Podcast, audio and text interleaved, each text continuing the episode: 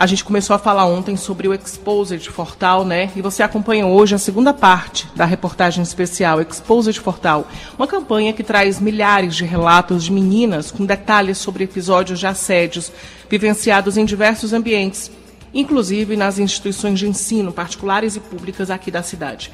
Então vamos ouvir a segunda parte dessa reportagem de Emanuela Campelo e Emerson Rodrigues.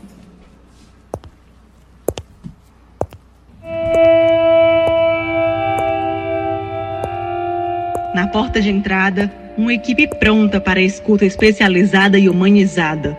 Quando uma vítima decide denunciar o agressor, ela carrega consigo traumas e coragem. Passa a confiar que o poder público pode amparar, fazer justiça e impedir que outras sofram o mesmo. A promotora e coordenadora do NUAV, Josiana França, vê na sua rotina de trabalho que quanto mais se silencia a violência, mais as vítimas sofrem por dentro. Quando a Exposa de Fortal ganhou força e centenas de pessoas se identificaram como vítimas de assédio, o núcleo abraçou a causa e recebeu pessoas que guardaram na memória durante décadas cenas de sofrimento. Homens mesmo que silenciaram a vida inteira a violência, quando vêm falar, parecem crianças chorando. Sabe, a gente tem um caso aqui de um rapaz que chegou, nos procurou 39 anos após de ser sofrida. Ele, só, ele sabia que o caso dele estava prescrito, mas ele nos procurou porque ele tem conhecimento que o abusador dele continua abusando de outros adolescentes. E você vê essas pessoas assim que guardaram isso, né? são situações que nunca foram é, é, registradas, que estão aí né, é, é né, como subnotificadas nesse campo. A gente não tem essa estatística e trouxe um adoecimento, um sofrimento para essa vítima enorme. Psicóloga Aira Moraes explica que a pressão social faz com que as vítimas tentem até mesmo fugir de denunciar. Para escapar dos julgamentos, das perguntas da sociedade, as meninas adolescentes se mutilam.